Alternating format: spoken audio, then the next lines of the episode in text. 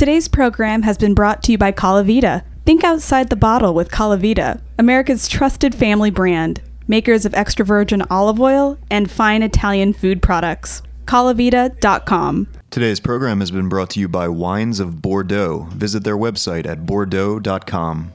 Hey, what's up? This is Jack Inslee, host of Full Service Radio. You're listening to Heritage Radio Network, broadcasting live from Bushwick, Brooklyn. If you like this show, visit heritageradionetwork.org for thousands more.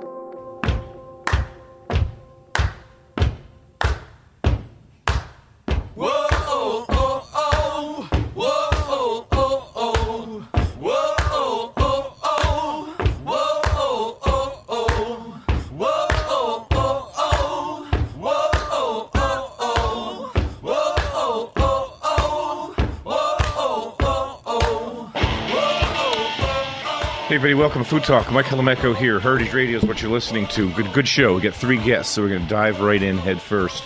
Um, who are my three guests today? Ryan Sutton is with me now in the studio. He is the food critic of record, one of several, for Eater New York, covering New York. Previous to that, he was doing the same thing for Bloomberg. Um, then I've got a baker coming in who's doing something really cool. I heard about this pop up, Bread Lab, it's called, right down the street on Moore Street in scenic Bushwick. Adam Leonti is his name. Uh, trained in Philadelphia at the Vetri organization, and he's got this cool bread thing he's doing that I think he's going to continue doing because he's going to open up a hotel in Williamsburg.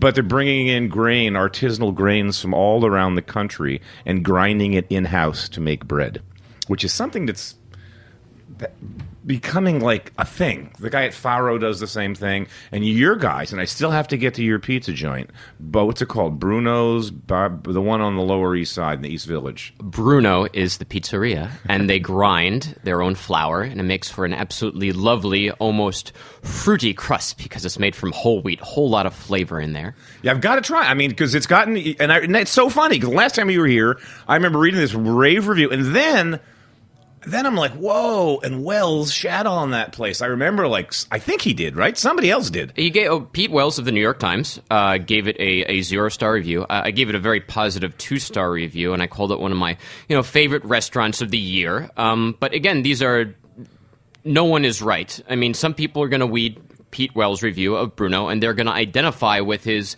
you know concerns specifically regarding uh, the fact that you're paying uh, a little bit more than usual uh, for a, a pizza and some small plates in a pretty uncomfortable setting. And other people are going to read my review and they're going to identify with me because they're going to say this is the trade-off we're making in this budget gourmet era when prices are rising and even though maybe we're paying a little bit more than a typical pizzeria we're also paying less for these small plates than we would at a fine dining restaurant like manresa in california and at bruno you're getting these beautiful plates with you know sweet potato uh, uh, topped with a gorgeous andouille sauce. You're getting, you know, eggplant three ways, and so it it depends on how you want to uh, view it. There's no one has a monopoly on the truth in food criticism. It's such a subjective field, and I think we're lucky we live in New York, where we can have uh, people like me uh, who like a place like Bruno, and people like Pete Wells who who don't like it, and it's through uh, these you know mutual misunderstandings that we come to you know the the larger truth if there is any. And it's so awesome that we can debate these things rather than you know all of us be sheeple and, and, and follow the herd. How much is the average pizza at Bruno? It's not terribly expensive. Uh, off the high teens into the low twenties. Uh, I believe it's in that ballpark. But that's uh, kind of the same as Motorino, the same as Roberta's here in Bushwick. I mean, right. And there's also small plates which can rack up your meal. And I think they have pastas in the low teens and early twenties. It's not as expensive at Bruno as you'll find a pizza at Franny's uh, in Prospect Heights Right. near Grand Army Plaza, where I believe after tax and tip, you're probably going to spend somewhere in the ballpark of twenty six to twenty eight dollars for a margarita. The pizzas are a little bit bigger there. Uh, they also use, uh, some would argue, slightly higher ingredients. You're you're paying for the mozzarella de bufala there. You know, I love saying it like that. And but in any case, I mean, listen, this is the debate we're engaged in right now. Uh, a lot of these basic goods that used to be cheap. Um, are being served in, in slightly more high end venues, but not in incredibly fine dining venues. And you know, the biggest challenge for the diner in 2016 is is not necessarily paying more for that tasting menu because we always know we're going to spend like $500 or two for you know a, a, that tasting menu at Empellón Cocina or what have you, and we'll talk about that later. But it, can the diner get accustomed to paying $25 for a lamb burger at the Breslin, which is going to cost $32 after tax and tip? And I think that's the, the, the the thing that the, the New York diner is going to have to get used to, um, if they can get used to that in the first place. Can we can we pay more for these casual goods, and, and how is to how is that going to affect the the middle of the road restaurants? Are, are people going to stop eating at them? W- will they populate them as much as they used to, or will they go there maybe once less per month because they don't necessarily feel like paying sixty five dollars for the strip steak at Minetta Tavern when it used to be thirty seven dollars in two thousand nine? Yeah, it's crazy, and it's that's a fact. I, it's it's a great piece of meat, but at 37, the price of meat has not doubled in that time frame. Um, you know, I, I talk to chefs all the time, Ryan, and I have to tell you, even heading into this year, in the fourth quarter, I'd bump into guys, and everybody was just shitting in their pants because they knew about the pay, the the increase in minimum wage, and you know, in some sense. It's great to see people making a working wage in a city where that's a struggle.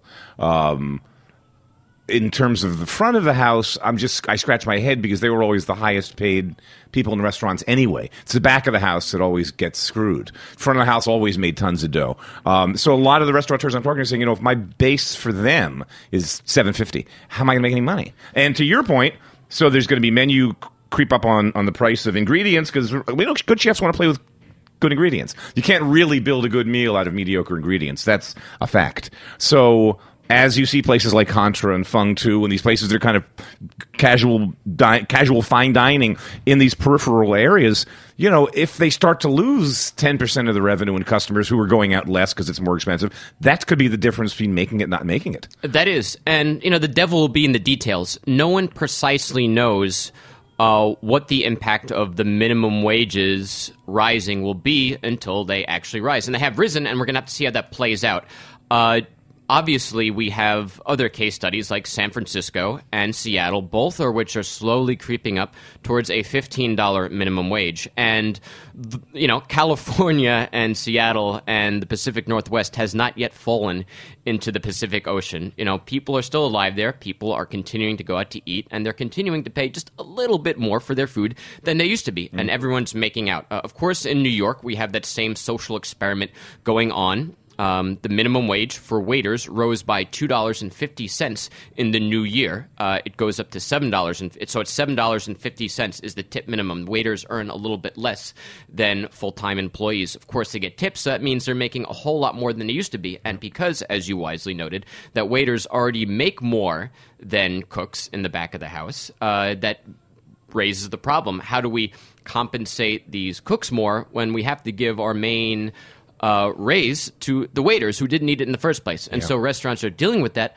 by eliminating tipping. And because tips are legally the property of the, of the employee, when you switch to no tipping, what would have been a tip counts as revenue, and that's the property not of the employee, but the employer. And you can distribute those revenues as you see fit. So you can raise everyone's wages, and that's, of course, what Danny Meyer is doing, what Gabe Stulman is doing, what Tom Colicchio is doing at lunch, and what uh, also David Chang is doing at Momofuku Nishi, his new restaurant in Chelsea, which, spoiler alert, is actually was actually pretty tasty on my first visit, but it was also pretty expensive, not just because tipping, but, you know, three drinks, uh, three plates, dinner for $120, which is tough in a again using that that term I like to use a a budget gourmet restaurant, a pretty stripped down environment. Dinner for one, one hundred and twenty dollars. It's pretty aggressive.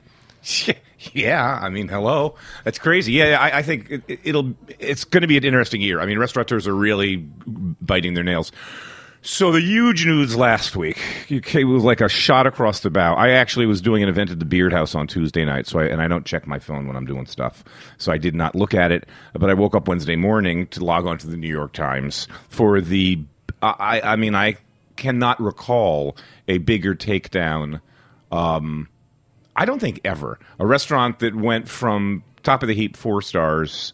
Uh, uh, uh, a standing of which at any time in historical New York since the Times has been awarding stars, there's never been any more than six or seven or four or five four star restaurants. I mean, it is it's considered the best. It's the highest. So to go from four stars not to three, which happened to Daniel Boulud and does happen to restaurants. It's not that uncommon. Four to two is huge. A two star demo uh, to be demoted two stars from a four star status is was shocking, and more than that, it was the way the the review was written. I mean, it was something I don't want to say personal because I don't think that exists. I don't think Pete was writing, you know, hey Thomas, this is what I think, but I think it was just that kind of maybe some of the best reviews you read are the ones that aren't the good ones because the, sort of the knives come out. And I, I thought Frank Bruni's best reviews were his takedown reviews as well. Um, but you had the same basic story in Eater when was that? Last summer? Last spring? Uh, a little bit earlier than that. It was about a, year before the pete wells review came out in december of uh, 2014 you awarded per se what out of what? Uh, i awarded per se a two out of four stars. Okay. And even though i had never given it four in the in, in the first place um, I, I remember having dined at Per Se in the early days of that restaurant having been open. Uh, I dined there for the first time in 2004 in November, shortly after Frank Bruni himself gave it four stars. I was then a young graduate student. I was 26 years old. Uh, I went with my mother. She took me. It was kind of my graduate. My you know the deal was I paid for grad school. Mom paid for per se. I think she got the better end of that bargain. Uh, grad school was pretty expensive. Spoiler alert. And per se was pretty expensive too. Uh, so in 2004 when I went, and it was absolutely a four, a four star meal. It was kind of my indoctrination into the world of long tasting menus. And so in 2004, the price of dinner was $150. It did not include service at the time. So when we had wine pairings, which we negotiated for $100 each, uh, and and a foie gras supplement, we ended up spending somewhere in the ballpark of six hundred to seven hundred dollars for two in two thousand four. Um, now, fast forward to 2016, the price of dinner is a little bit more expensive. Uh, it went to service included in 2005, and it gradually crept up. I remember it was 210 service included in 2005. Eventually went to 250, then 275. Uh, price of dinner now is $325 per person at per se service included, and a wine pairings tax and tip and all the supplements. And all of a sudden, you're no longer at a $700 meal like me and mom spent, but you're closer to a $1,000 meal. In fact, if you get all the supplements, you can spend closer to $2,000 if you do the full wine pairings and everything. So we're an extravagantly expensive restaurant, and the larger question is has that food improved over that time as the prices have increased? Or is this simply inflation is going up and food costs are going up and labor costs are going up and we're simply going to raise the prices? And unfortunately, I believe that's what the case is at per se because even though we all realize that things get more expensive as time goes on. It's a fact of humanity. Death, taxes, and inflation. Inflation should be the fourth part of or third part of that equation. But really, a restaurant needs to get better as it charges more. And that hasn't happened with per se. It, it's what I argued in my two star review, and it's what Pete Wells argued. And to use, um, you know, I, have spoken about my review before. Uh, Pete Wells had a great line. He calls it among per se is among the worst food deals in New York. And if I can elaborate on that, it's the fact that you order per se at, at you order foie gras per se. It's an extra thirty dollars. It used to be forty, now it's thirty. They you know trimmed it down a bit.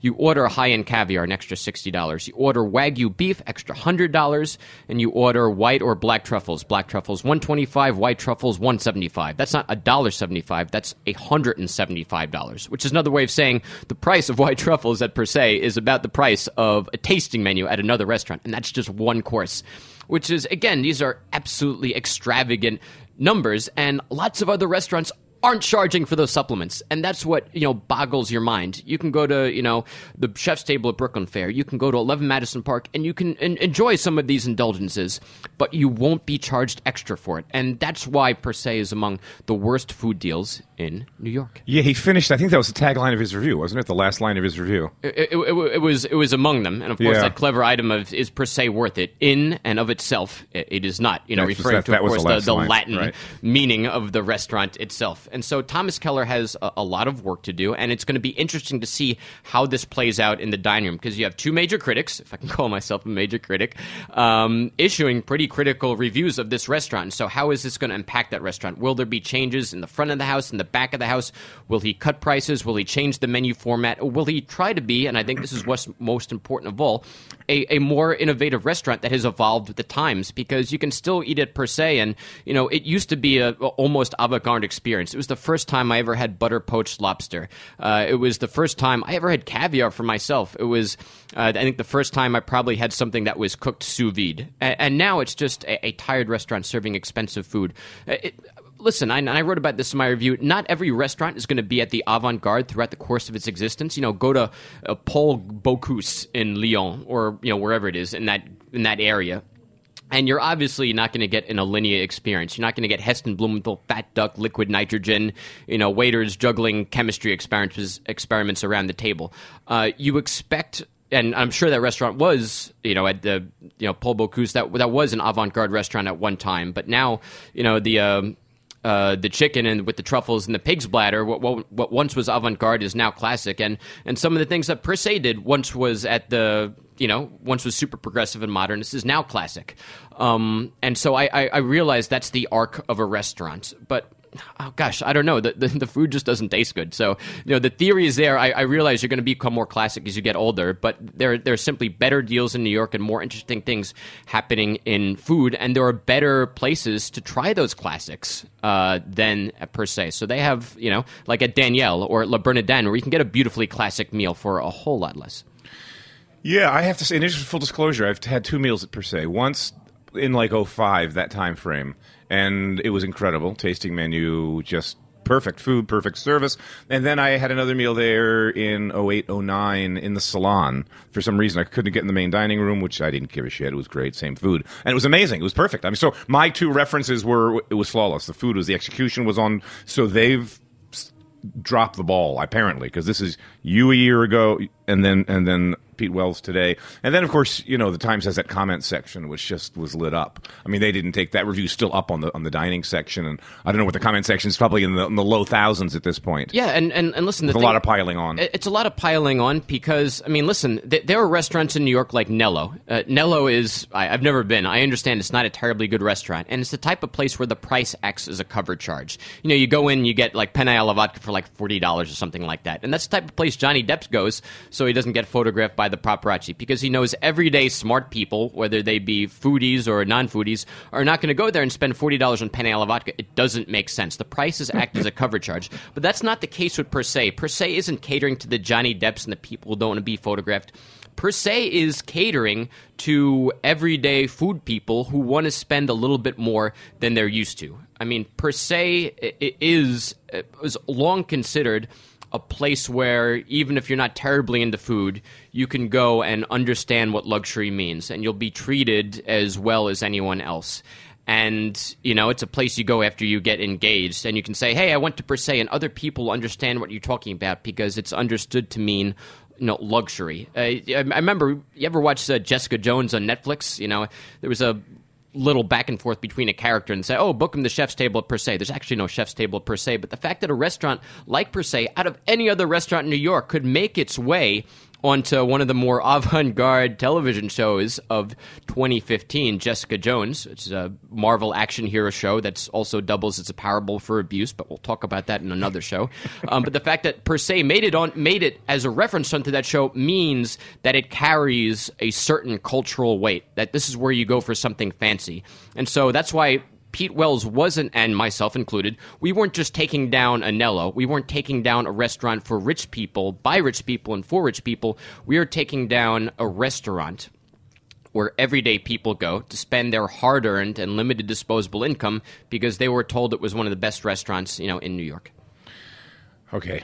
We're going to switch switch tables, switch neighborhoods, go down to the East Village and talk about Alex Stupak's Empion El Cochina. So Alex has a restaurant in the West Village that's kind of like full on Mexican, broad but not super fine dining, but really good. And then he has El Pastor on St. Mark's, which is kind of a great concept because it's inexpensive. It's almost kind of sort of sort of quasi self service. Um, and he's doing everything straight up textbook perfectly. You know, making his own nixtamal downstairs, grinding it fresh every day. And there's no reheated um, anything, and and it's it's a great taqueria, great bar, great taqueria, super fun scene. And then Cocina is his sort of higher end of the three, and that's on First Avenue, Second Avenue. It's on First Avenue. On First Avenue, around the corner from from Mel Pasteur, and and so that's a, got a really really super creative menu to begin with because that guy's just a really he's a great chef. He's got great chops, great taste. Intellectually, he's the, he's the package. But he's got a little table in the back that's literally right by the kitchen pass. It's an open kitchen, and there's a table that kind of sits high. You got to sit up on these bar stools, and he offers that every night an early seating and a late seating, two different tasting menus. And you, tell me about you. So you must have recently had one of those. You had the long one, the, the later version. That's right. I, I went twice uh, over the past of the last month. Uh, I had the longer tasting menu. It's twenty one. Was that a review, by the way, or just? a, It, it was a review. Uh, I, I didn't award stars, but I was looking. I kept looking for the stars. I'm like, dude, where are the stars? Where are the stars? Oh, I need. st- I need stars. but I, I gave it. Uh, uh, it was as long as any typical review. Uh, it's it's it can be hard to give stars to Alex Stupak. I mean, the the guy changes his mind and changes his restaurant format so much that uh, it, it's at a point where I'm more or less writing something about Cocina once a year because he's doing something so significantly new.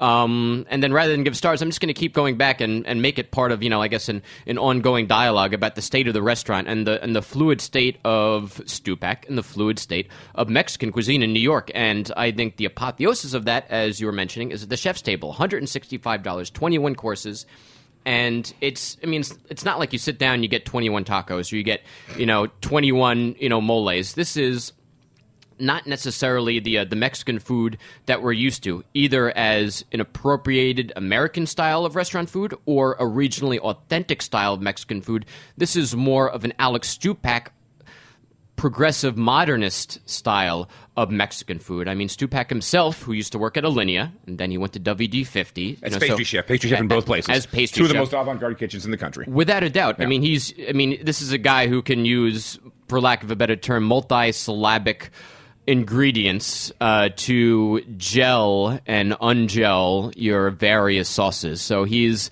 at the top. He was at the top of his game, and then he uh, he left it all and started opening Mexican restaurants. And so he's finally come back full circle and starting to serve the same type of creative food or a similar type of creative food that he was doing at either Alinea or WD50. Um, and so you have you know a, a Oaxacan black mole that's served not as a sauce but as a sorbet or an ice cream, and it's wonderfully rich and complex and spicy. And you have you know, celery root that's cut into sashimi and served with, you know, again a, a chile mole and a coconut crema, and you have al pastor tacos that are not served as pork with pineapple, which is how it's usually served, but you have it served as an inverse al pastor, which is slices of pineapple topped with pork. So instead of pork with pineapple, it's pineapple with pork. It's the opposite, and you funny. It's funny because it's your final savory course, and you think it's going to be sweet, but it's actually very, very savory, as much as a regular al pastor, and even it's even porkier than most al pastors you've you've had. So there's gosh, it's it's it's it's hard to find one talking point for Alex You because there's just so many. It's it's, Yeah. it's so hard to unpack what he does, but what he does is hugely important because he's he's trying to make Mexican cuisine as adaptable and malleable as French food. Um, you know, when you when you eat at you know Danielle, yeah, you realize it's French food, but it's just a starting point for the story that Danielle wants to tell with his vadouvan spices here or his butter poached abalone there. And by the same token, Mexican is just a reference point for what Alex Stupak thinks is delicious. And by breaking us out of this little small little box of Mexican food has to be tacos, Mexican food has to be a rustic mole, we can elevate the cuisine, we can let it evolve like it uh, has always wanted to, and of course it's evolving in in other places as well. We're living in an era right now where people are flying out to Mexico City just to eat there, to eat at tasting menus at Mexico City. We're also living in an era where people are already paying $125 per person to eat Mexican food in New York at restaurants like Cosme by Enrique Olvera, a famous Mexican chef. So we, we've seen Mexican food evolve in New York from you know street food to Americanized fine dining food at restaurants like Rosa Mexicana and Dos Toros, where they started to bring Mexican food into the middle of a road uh, American palate. And now we're seeing people like Alex Stupak and Enrique Olvera take that one step further and charge us even more and bring it into the fine dining context. And Enrique does it in a slightly more au- au- authentic, high end Mexican way, and Alex Stupak does it in a slightly more modernist way. It's beautiful. You get, you know, the Osetra caviar with walnut crema. Is it Mexican? Not really, but it's absolutely delicious, and it's served in this little ceramic. And in fact, you can eat it without your hands, which is pretty neat. and you don't have to just for the interest of full, of, of full disclosure, you don't. That's just one. That's one table at that restaurant. The rest of the restaurant's a la carte, and it's you know medium fair priced. It's a wonderful. I mean, I, I think it's a great place. I'm a huge fan of Alex. He's just a super curious, intellectual guy. Never sits still. His mind's always working. He's got great chops, and yeah, he's just sort of Mexican juice through the Alec Stupak prism coming out the other end. He's got a great book that he wrote with Jordana Rothman, by the way, that just came out. That's a, lovely book if you haven't seen it. Tacos um, and Provocations. Only Stupak could come up with an eyeball rolling title like Tacos and Provocations. That's correct. Liz, is my next guest in? Okay, bingo. Dude, how was that 24 minutes? Did we breathe? we barely breathed, but we got a lot covered. I'll get you back in a couple of months again. Always a pleasure. Ryan Sutton, you could read his work, and if you think he's articulate on the radio, which he is, um, read his writing. He's a really good food writer. Love his stuff. Love his like. The, if you go to Eater right now, that that Alex Stupak review is up there. Um, just Ryan Sutton, Eat It Bing. It's first thing up. It's a great read. Um, keep up the great work. Keep eating around town. Do what you do. Spread spread the word. I'll see you back here in a couple of months. I'll see you in a couple of months. Thanks for having me. Be careful out on the ski slopes. Stay tuned. I've got a cat coming in that I read about in the New York Times because I read the Times because I do. Um, they were doing it's a bread pop up right down the street from us in in Bushwick, right down Moore Street. Um, Adam Leonti is his name. We're going to get him in right after this spot for some of the people that make this show and other shows possible here at Heritage. Stay tuned.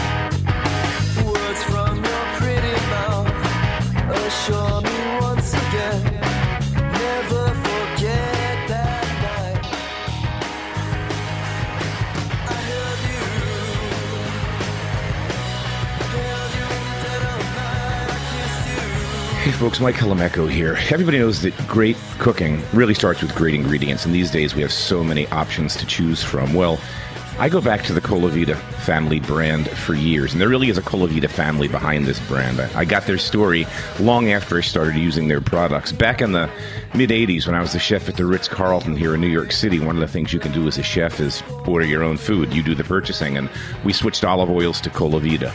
Uh, when I had my own restaurant down in Cape May, New Jersey, the Globe, for years, that's all we ever poured at the table. That's all I ever cooked with. And then when I started my PBS show in 1999, I thought, you know, if I'm going to look after underwriting and funders, why don't I go after products that I, I actually use at home? That I actually cook for my family with and in my restaurant with. I've been working with them for 15 years with the PBS series and now with Heritage Radio. The Colavita family goes back generations in Italy. They make their olive oil from great sourced olives, traceable sourced olives, just south of Rome in Molise province, Abruzzi, which is where my family hails from. Since then, their families moved here, so there's Colavitas living in Rome, Colavitas living in America. It's a great, trusted family brand. It's the olive oil I use, and I'd recommend you try it as well. So if you listen to the show, you know I am a wine lover. We get sommeliers here all the time. We get winemakers. I've been drinking wine with dinner since before most of you were born. And when you think of the great wine regions of the world, I mean, what comes to mind? Bordeaux, Burgundy, Champagne, Piedmont? Yeah, okay. Well, I just got back from Bordeaux.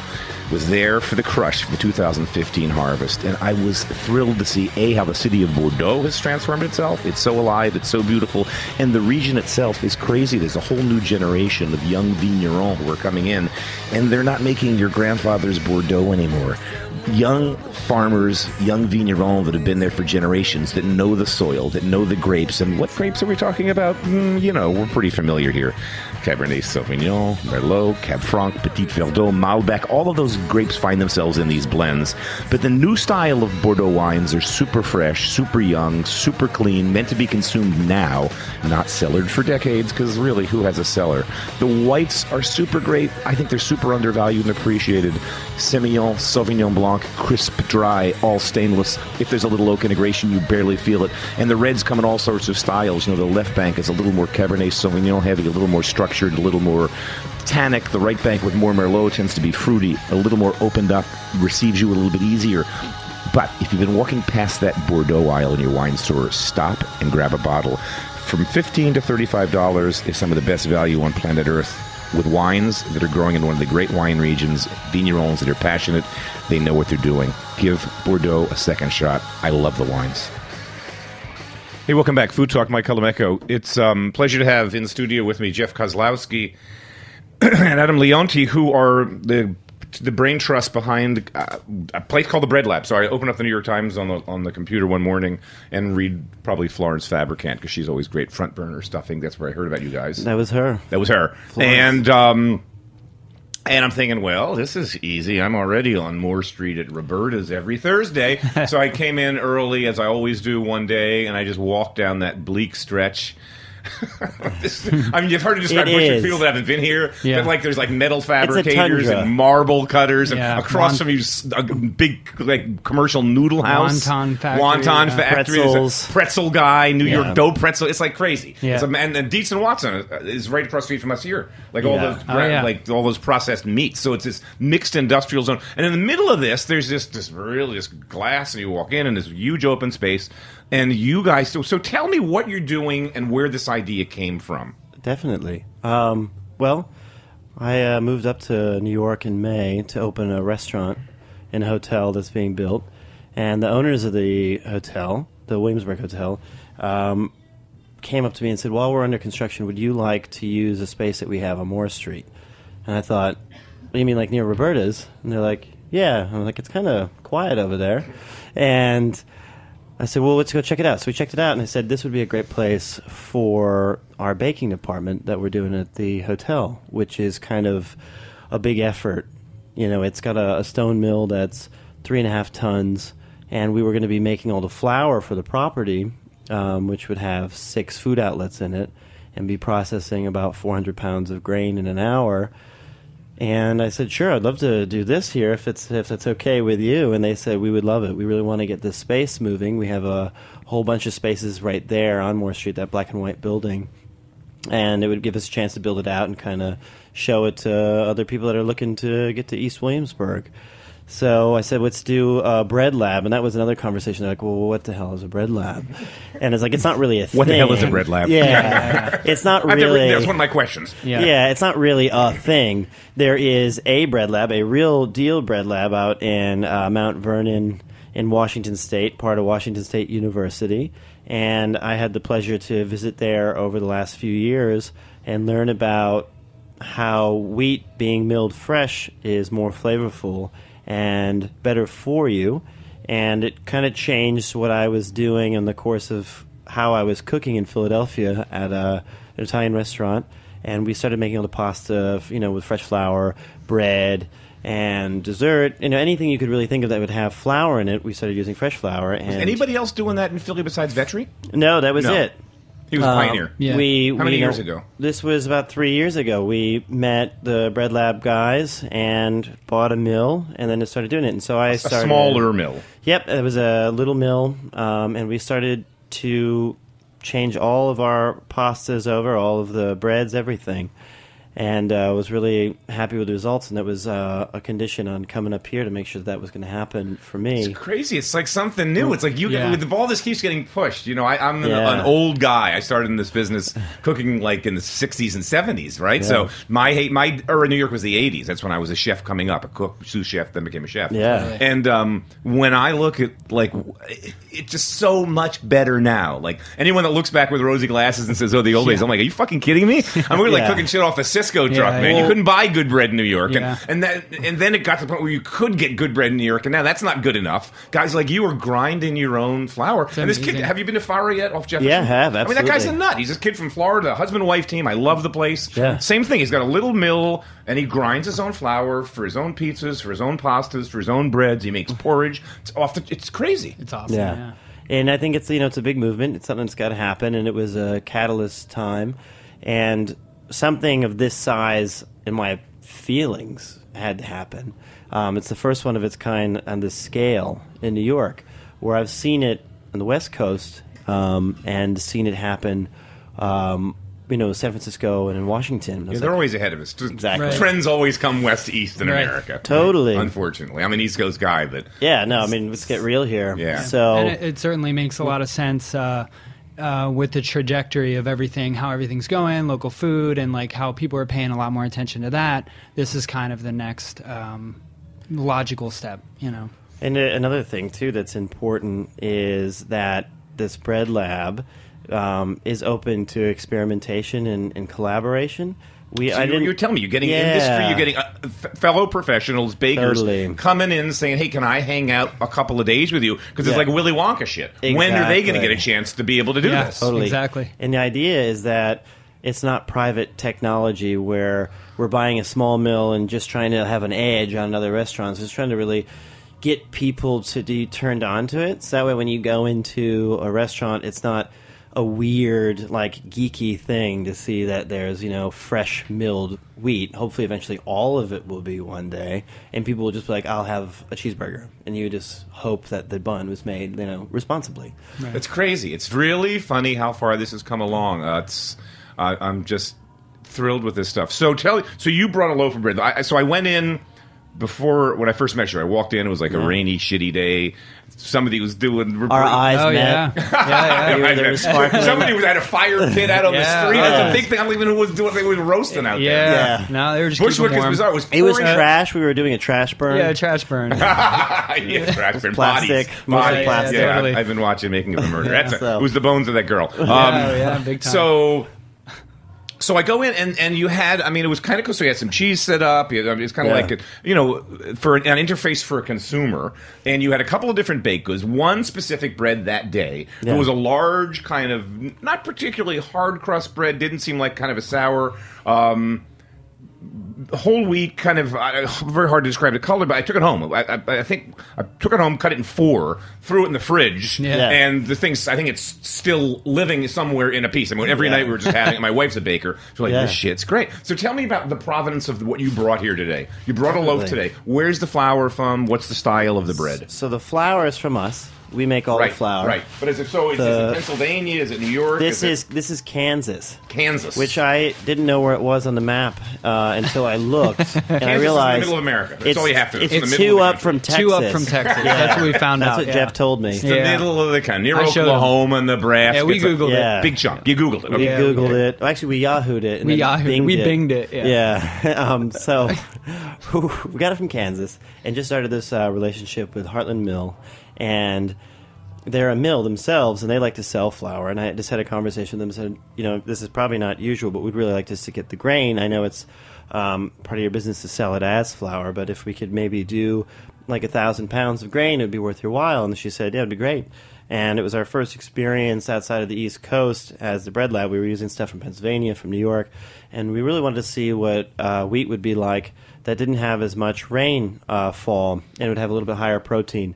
So this is our first bread. It's uh, the variety of wheat is called turkey, and it's a, a higher protein flour or bread. Uh, sorry, grain that we make in flour. And man, it really does puff up a little bit more than the East Coast stuff. It was kind of very attractive Seriously? looking Very loaf. strong, yeah. yeah. So gluten, the protein. So we go from pastry flour, where there's very little gluten that's removed, stripped down to AP flour, which is somewhere in the middle, to the higher gluten bread flours because you want that gluten development you, in bread and in pizza. The exact opposite if you want in pastry. Mm-hmm. Do we know the numbers, like what percentage the protein Yeah, is on definitely. this? So the protein's 12 and a half. Okay, I was gonna guess. Um, all-purpose flour usually runs around 11.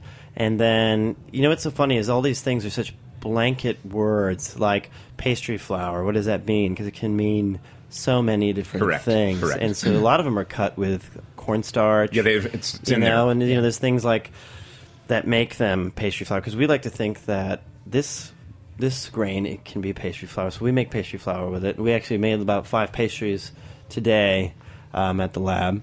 So, uh, but for bread or bread flour, if you want to call it, or any kind of name you want to give it, it's 12 and a half for the turkey. And what's great is uh, because it is a farm product and uh, just taken care for by you know small groups of people. Next year it'll be a different it'll be a different thing altogether. It could be higher in protein, it could be lower. So right now it's 12 and a half for the the crop that they're selling us, which is cool. And that's been the most interesting part is kind of uh, seeing the different characteristics of these different grains and different um, batches of the same grain, and uh, it, it's been incredibly interesting seeing that. You know, It makes us better bakers because now we have to like make sure we make it the exact same way every time if we're going to like change one variable. You know, which isn't easy. I mean, Yeah. baking's really. I mean, baking. As I've like an old friend of Jim Lahey's, my wife's a pastry chef. I mean, Yeah. I've known, you know, I mean, you come in some days, the air is one humidity. You come in another day, the air is another humidity. Your ovens are. sli- I mean, there's all of these things that affect flour because flour is just this sponge too that's going to be picking up cues from the from what's around it. That's true. But you know what we did find too is that even if maybe our hands weren't um, the most gentle that day or our oven wasn't quite hot enough, just the simple fact that this fresh grain is fermented and you taste it, it just tastes better. So even our like hiccups taste good, Right. Which is cool. just kind of like thinking of it as being a vehicle for the grain instead of like trying to manipulate it to the point of you can't recognize it. Um, it really kind of does the work for you at that point, you know. And you can get and so I mean, you're not a huge operation. You're not you, you know you're not General Just Mills. two dudes. So, yeah, but Yeah, so two and guys, when, when the restaurant when you when the hotel opens, you'll have more demand. But so you're going to be sourcing all of this through small farmers, smaller independent family farms in Pennsylvania, in New York, in the Midwest, Mm-hmm. Anywhere, Yep. yeah. non-GM. This is like real clean, like uh, I'm going to say heirloom variety. Is what the fuck that's supposed you know, to there but- is no GMO wheat. That's There the thing. isn't. There There doesn't, isn't. doesn't Oh, yeah. exist. Okay. Yeah, it's not a not a thing. Okay. Which is which is interesting because you see on menus right now it says non-GMO flour, and it, It doesn't it's exist, all period. it's all non-GMO. Uh, It's funny because I thought somebody. it's- I don't know. With all the eating disorders and people course, that sure, aren't yeah. tolerant, people are saying, "Well, the flour is different today than the flour was hundred years ago," and I'm like, "I'll take your word for that." I have the no idea. The flour is the grain though it Freshness, can be you know. can be similar, but the flour is different because now you- you're you're working with flour that's been separated and all the all the nutrients are taken out, and you're just getting basically the starch part. That's the American shit. When we buy a pound of flour, and it's some of it's even bleached because we like it Oh. white, it wouldn't be white enough. But you know, here's the thing: is it's not American. That is the whole world is on that standard. Everybody does that. Every country you go to, that baguette. The reason why baguettes are hot is because they don't taste like anything when they're cold. That's the whole idea of like getting a hot baguette in Paris is because it's it's white commodity flour. I think it's just a romantic idea how people feel like, oh, I feel so much better after I ate this, and it's like it's not true. it's not. A, it's not. It's nothing. You know, It's, it's, like the people that get headaches from sulfites and wines. Yeah. proud, Yeah. right? Totally, yeah. Because you guys, I feel so bad. The other, I mean, the, mm-hmm. the good news for you guys is like the industry's that's great. You guys are at such a good time. America's, we have uh-uh. such great stuff going on. Totally. A public that supports it, that's constantly growing. Absolutely. But then you have this fucking allergy thing that didn't exist when I was a kid. Like Sure. my Yeah. chef friends be like, they'll show me like. Customers will come in with a laminated plastic placard Yeah. of "Th- I don't eat this, and I'm like, can you tell them to go fuck themselves? Right. Go home and eat celery. We, we can't help you. Drink Yeah. water and gargle. I Right. can't help you, right? But Exactly. it's been really cool, like the response. Like a lot of people just don't know, you know. And then when you kind of explain the process and when they taste the bread, it's it's kind of like an oh moment, you know. Yeah, I'm not a healthy person. Like I don't live a healthy lifestyle. It's just this. Yeah, exactly. Yeah, no, yeah, totally. But this stuff uh, was a flavor thing. You know, that was where it all started. Yeah, started. no, it's great. I'm. St- I'm. It's Yeah. such a cool thing. Hey, Liz, qu- quick question: Are my next guest in? Is Bill here with uh, Jake? Okay, super. Um, thank you guys for. Yeah, we saw coming in. Telepan out there. Okay, good, good, good. I was and like- now Oh, if you yeah. met Jake Dickson. Introduce yourselves. Did, to Time, we Jake's did. got a badass store in the Oh, Chelsea yeah. Market, New York. Just all New York cattle, New York Yeah. pork, Yeah. super clean, grass fed. Some of it's grain finished. I mean, when I, I used to live in his neighborhood, that's the only place I'd buy my. That's meat. awesome. Yeah, we just met him. Yeah, I couldn't believe my uh, my eyes. I was like, oh my god, there's like Bill Telepan. You know, like that's you want to talk about healthy food and Yeah. good stuff. I was like, Bill's badass. I Bill's mean- restaurant's really, really Oh. good. For sure. Yeah, Chef Yeah. Telepan's he's serious. a samurai. No joke. He's a good guy. He's a good So- guy. I've known those guys forever. Thanks so much for coming and continued success. Let me know when the when the hotel gets Appreciate close. it. Thanks for I having live us. up on the other We're side. gonna of- make the long walk back. So Yeah. we'll see you later. yeah, the Yeah. long walk down North Street. Yeah. Yeah, yeah, totally. Continued success, guys. Thank Yeah, you. Thank you very Folks, much. stay tuned in a couple minutes. We have Bill Telepan and Jake Dickson. We're talking about the New York Chili Fest upcoming in a couple of weeks, so stay tuned for that.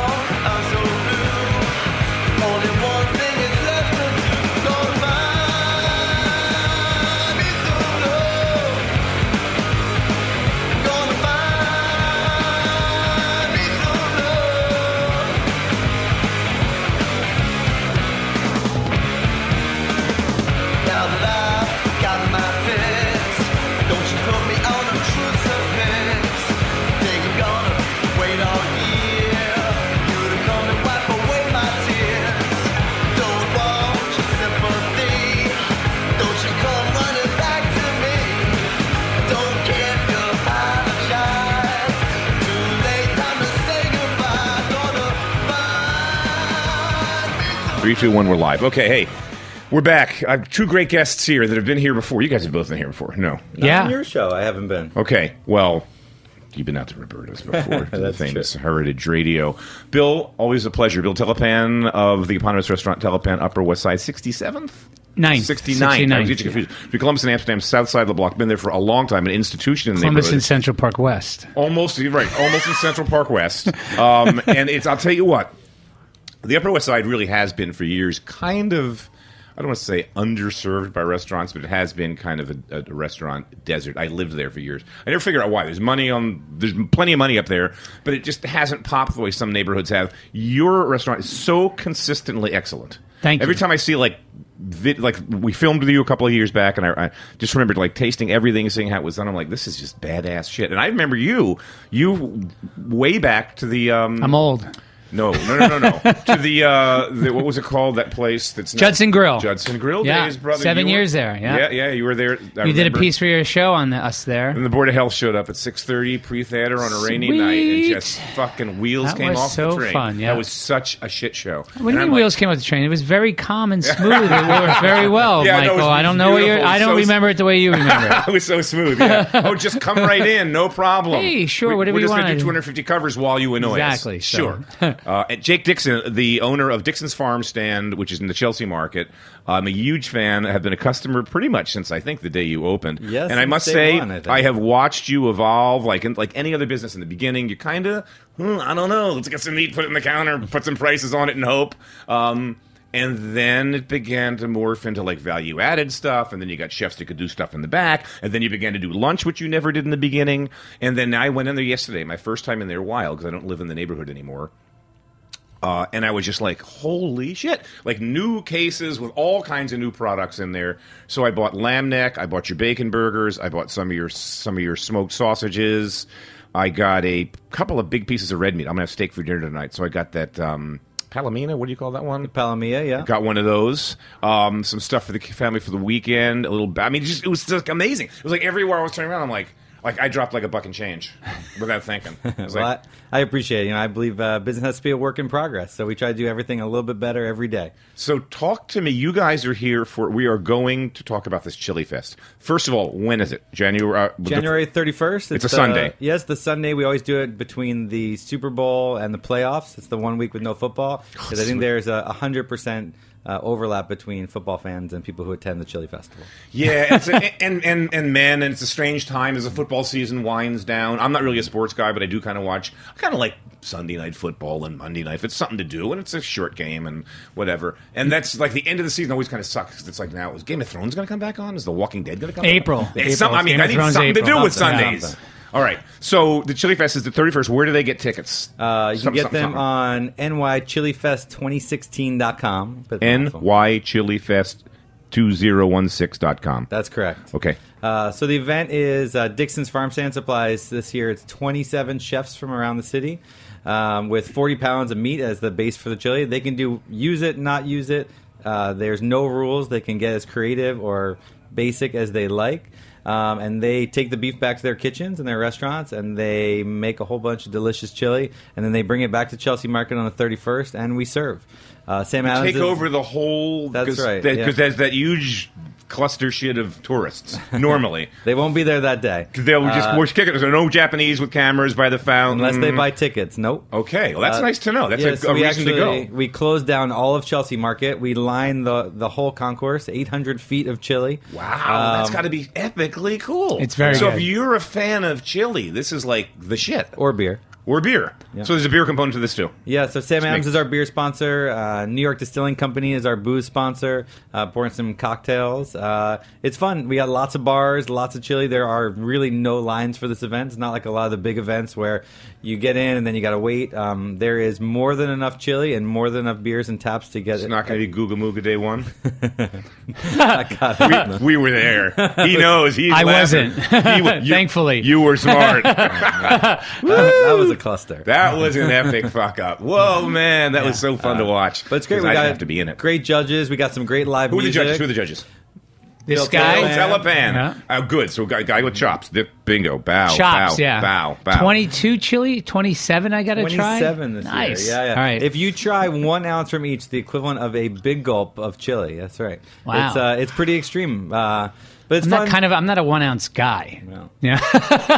Yeah, it's kind of one ounce of chili. That's tough. That's tough. This is like the that's not the Keller tasting menu idea. Yeah. So who else is judges? Bill. Who else? Who else is? Who else? You've got Adam Cat- Sachs Yeah. from Saveur, um, uh, Alex Raij from uh, Sure, Txikito, sure, sure. Uh, Catherine Lederer from Chopped Salad, Cool. um, Lior from, Lior, uh, all right, La Boîte, the Lior, of course, Company. the Spice Company. yeah, yeah. And where's and the And- proceeds? There is a charity component to this. Bill, I'll let you take it away on that. So let's talk about this. So it's not just so, so the Chelsea market. I'm loving it. So we we get a vacuum cleaner. whoop, no tourists. Right. That's a huge improvement. Right. That's my only complaint. is The place is a victim of its own success. Yep. I just I can't wait to get out of there when I'm in there. Just do my shopping and leave me alone, folks. So no tourist. Lo- that entire long kiosk, one entire block, Yep. basically going to be lined with. Chili, chili, vendors. Chili. Some, some of New York There will City's be a best ju- uh, restaurant. the judgment w- will be Judgment will- Day will come from will come from you guys, experts, experts, But- right? and then the the proceeds, a, a chunk of the proceeds go to Wellness in the schools. Which Uh, you've the- been involved with this for years, for haven't you? many years, and then we hit our tenth year last year, into our eleventh year. And the idea of wellness in schools is we bring cooks into the cafeteria to uh, bring the kids healthy lunches. We bring coaches into the um, the recess yard to get a, get the kids active and uh, prevent bullying. So it changes the whole lunchtime experience. So you have a healthy lunch, active recess. You're ready to go back into the second half of the day, ready to learn. And the fitting thing for this, of, of all things, is that the Chili Fest. Chili was the first hot dish that I cooked at PS 87 back in 2009 or 8, one of those years. And so that was the, sort of the, the one meal that we sort of uh, brought to all the schools in the very beginning. So as we grew into, we went from 3 to 9 to 18 schools, and, and now we're in 75 schools across New York Are you City. working at all with Jorge Collazo on this or no? Uh, Jorge is no longer with. Oh, he's the- not yeah, yeah, but we okay. have worked with him, and Okay. uh, before, um, of course, we worked very closely with them. Actually, we worked closely with the Department of Education, who Yeah. runs this, the school food program, in putting together an alternative menu. So we're using this alternative menu um, that um, are in all of our schools and other schools, but is also available to every school in New York City. That sort of uh, brings in healthier items. Um, we do salad bars. Uh, we, you know, these great salad bars with homemade dressings. We eliminate chocolate milk. We bring in water jets. Yeah, we, I mean, school- vending machines are gone. So it's School yeah. lunches were a huge dirty secret. It's an Yeah, so and so it's been it's been a um, we're really uh, happy for that. The the Chili Fest is actually going to be uh, benefiting wellness in the school. So and your kids went to New York public schools. You've got I have one daughter who still is in high school now, Okay. up in the Bronx at the American High School of American Studies at uh, Lehman College, and and uh, yeah, no, we're we're we're a public school family. So and uh, and this is great because you know seventy five percent of the kids in New York City. You know, at the, at the at or below the poverty level, so Yeah. they, they they eat school lunch, and it's a the lot of them biggest lunch program in America. It's feed over a million mouths today. feed over a Second to the kids a day. military, the yeah. U.S. military. And Yeah. the thing about it is, a lot of these kids, that's their only chance to get a hot meal a day. Correct. And so we feel that they should have a, a better, you know, better choices for them. So And because Chelsea Market has so generously donated the space, and they do all the security and all the filings with Who- the city, Jamestown? Jamestown, yeah, Jamestown that uh, we actually raise even just from ticket sales, we raise a huge amount of money. We'll probably raise in this event between our sponsors and ticket sales about forty five thousand dollars. That's great. That'd be great. That's super. yeah, yeah, we're psyched. So that's the Sunday that there's no football on. That's right, no so football. it's easy to remember. It's a Sunday before the Super Bowl. That's right. That's the one. So the, the 31st chili happens to be bowl. the day. days from See where now.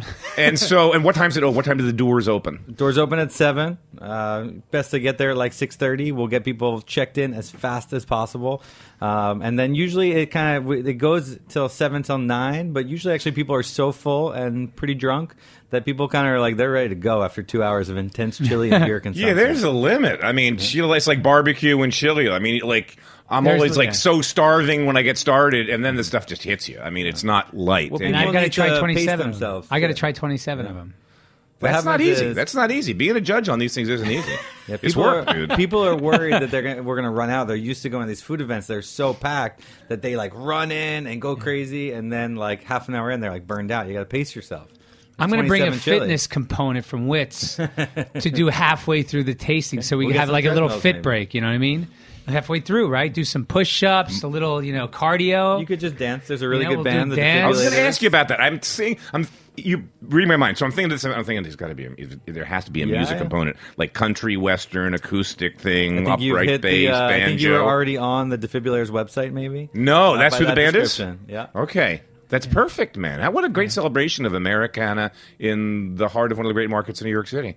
yeah. We've got great sponsors. Good Food Jobs is one of our uh, bronze sponsors, and Chop Salad. Right. Uh, City is our uh, is our platinum sponsor. They're uh, donating a lot to WIT. Yeah. Very Citibank. awesome. Yeah. Citibanks. Yep. Yeah.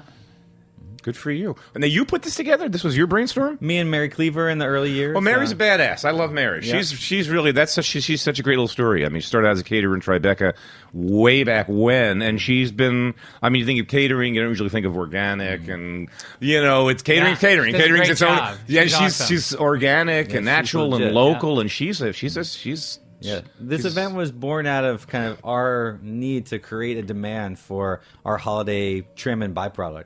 Because nobody's buying ground beef and stew meat for Christmas dinner. So what we used to do in the early days is we bought an extra chest freezer that uh, Jamestown let us put in the basement of Chelsea Market, and as we cut your you know tenderloin and rib uh, rib roast for the holidays, all that excess trim from because we only bring in whole animals, we would fill the freezer, and then this event the first year was a way to create demand for that trim. So it's really about supporting the farmers. Um, it was about making sure we're not throwing anything away, and we try to make this event zero waste across the board. There's no paper cups and disposable items. Uh, everything is reusable. You get like a branded Chili Fest mug to take home that you just walk around, and the chefs fill it with chili. Nice. Fun. You guys thought of everything. What's up Well over thought here? out. I give Well, that. That's, that's Mary Cleaver's team. Bill, how's business? How's so? How many years on the Upper West Side? We How's just South Bend? hit 10 years That's so on cool. December 16th. That's we so just great. ran this uh, 10 plate, uh, seven course dinner um, uh, last couple weeks, um, which was a great success for us. Uh, yeah, we're pretty psyched, you know. So we're every, everything's good. Everything's good on the Yeah, Upper it's Side. I'd say on the Upper West Side, it's a go-to. It's one of the great restaurants. It's it's not ex- terribly expensive.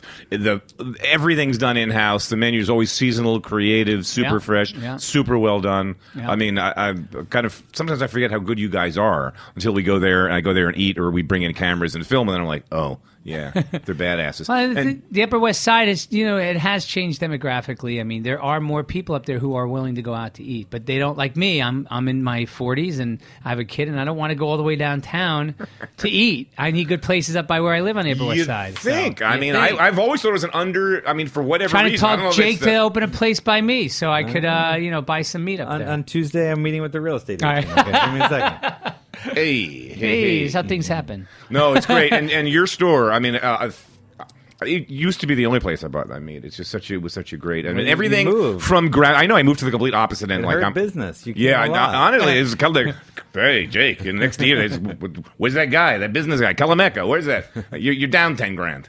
Yeah, no, I, I it was one stop shopping, and you've really expanded. So you have a new kid in the kitchen, a new chef who just won some award. I saw something on Facebook. Yeah. So you So know, Fred's so now now that I've been forced, I've been dragged into this century. so now I'm on Instagram and Facebook, which is like Yeah. ridiculous. So Fred was with me for a while. He was our sous chef, and then we promoted him to. We kind of broke up our chef's role, so he's our chef de charcuterie, I guess we call him.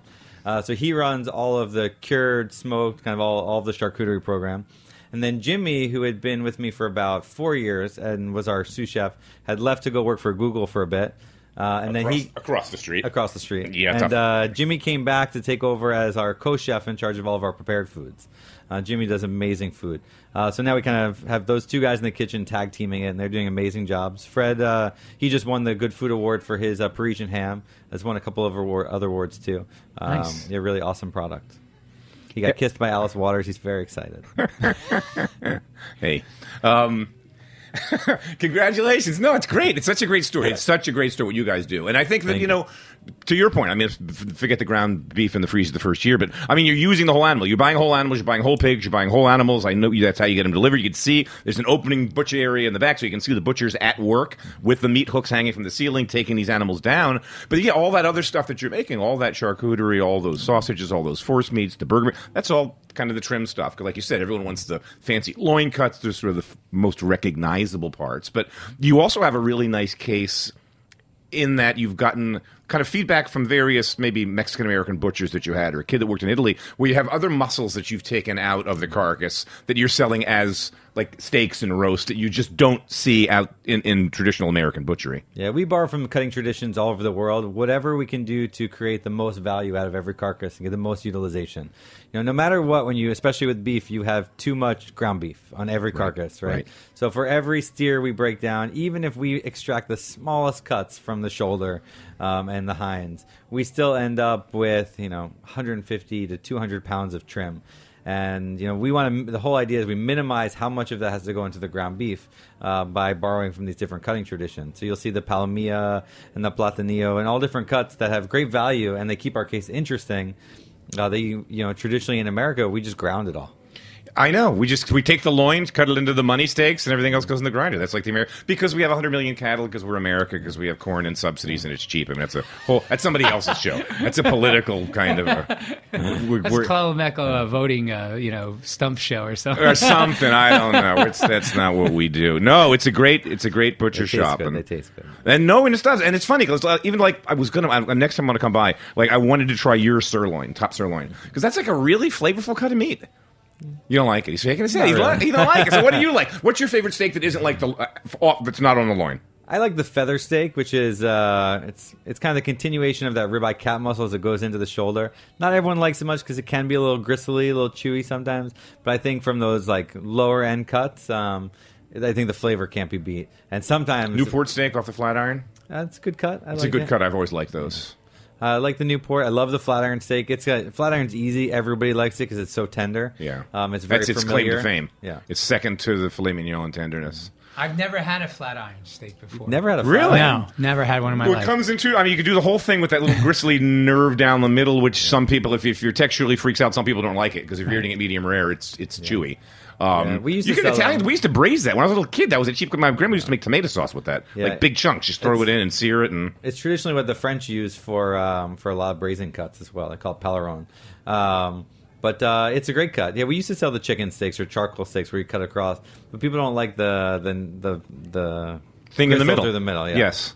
So you, but you can fillet that out, and you get two smaller, thinner. Then you get like something that's chick chick. And you had galbi that looked beautiful on skewers yesterday. Yeah. that caught my eye. I'm like, damn, these guys think. Of, all right, so Chili Fest. That's the Yes. reason we're here. Chili Fest. It's it's the Sunday before the Super Bowl. There's nothing to do that day. It's January gloomy. 31st. It's going to be 31st. cold. It's going to be a cold Seven Saturday. and- o'clock. Seven, Seven o'clock. Chelsea Market. Benefits wellness in the schools. Benefits wellness in the schools. 27 amazing chefs. 20, 27 of New York's top chefs playing around with chili, beer, booze, and country music. Yeah, seven Hello. beers. Yeah, it's a good time. I'm kind of. great, great judges. I'm going to be sitting in Cape May pissed that I'm not here. Honestly, no, that's the night. I can just feel it. There's no football. There's no Game of Thrones. It's Sunday. I, by then, I've already watched Cape- episode number ten of The Making of a Murderer. I'm, I've got nothing to do, and there's a chili fest going off somewhere. You Cape May is not that far away. You fucking- three hours, bro. I wish. I wish. Bill, so great to see you. Congratulations. Thank Keep up you. your great work. Thank and you. You've been doing this school thing for so long. Yeah. As long as I've known you, I mean, you fly around the country and do this stuff. Yeah, You've been to yeah, Florida. yeah. You're like a known guy. We're do actually doing four schools in South Florida. We're working in Camden. We had done work in Kentucky, more work in Tallahassee. Uh, Keep we're up the looking at other work, spots. brother. Thanks, man. Keep up the good Thanks. work. Chili Fest. Okay, Chili Fest 16. You can buy tickets online at New York Chili Fest 2016.com or something like that. Throw in a search engine. Everything comes up easy. You Yes. know, I can find out shit these days. As long as I have no typos. Thank you, Jake. Continue success. How's your you. son doing? He's doing great. He's wild. Two and a half years old. It's intense. Nice. Oh, it's Yeah. intense. Congratulations, Bill, Thanks. on on 10, 10 more great years at Thank you. Great institution. Be well, guys. Hey, stay tuned for next week's show, folks. See you then.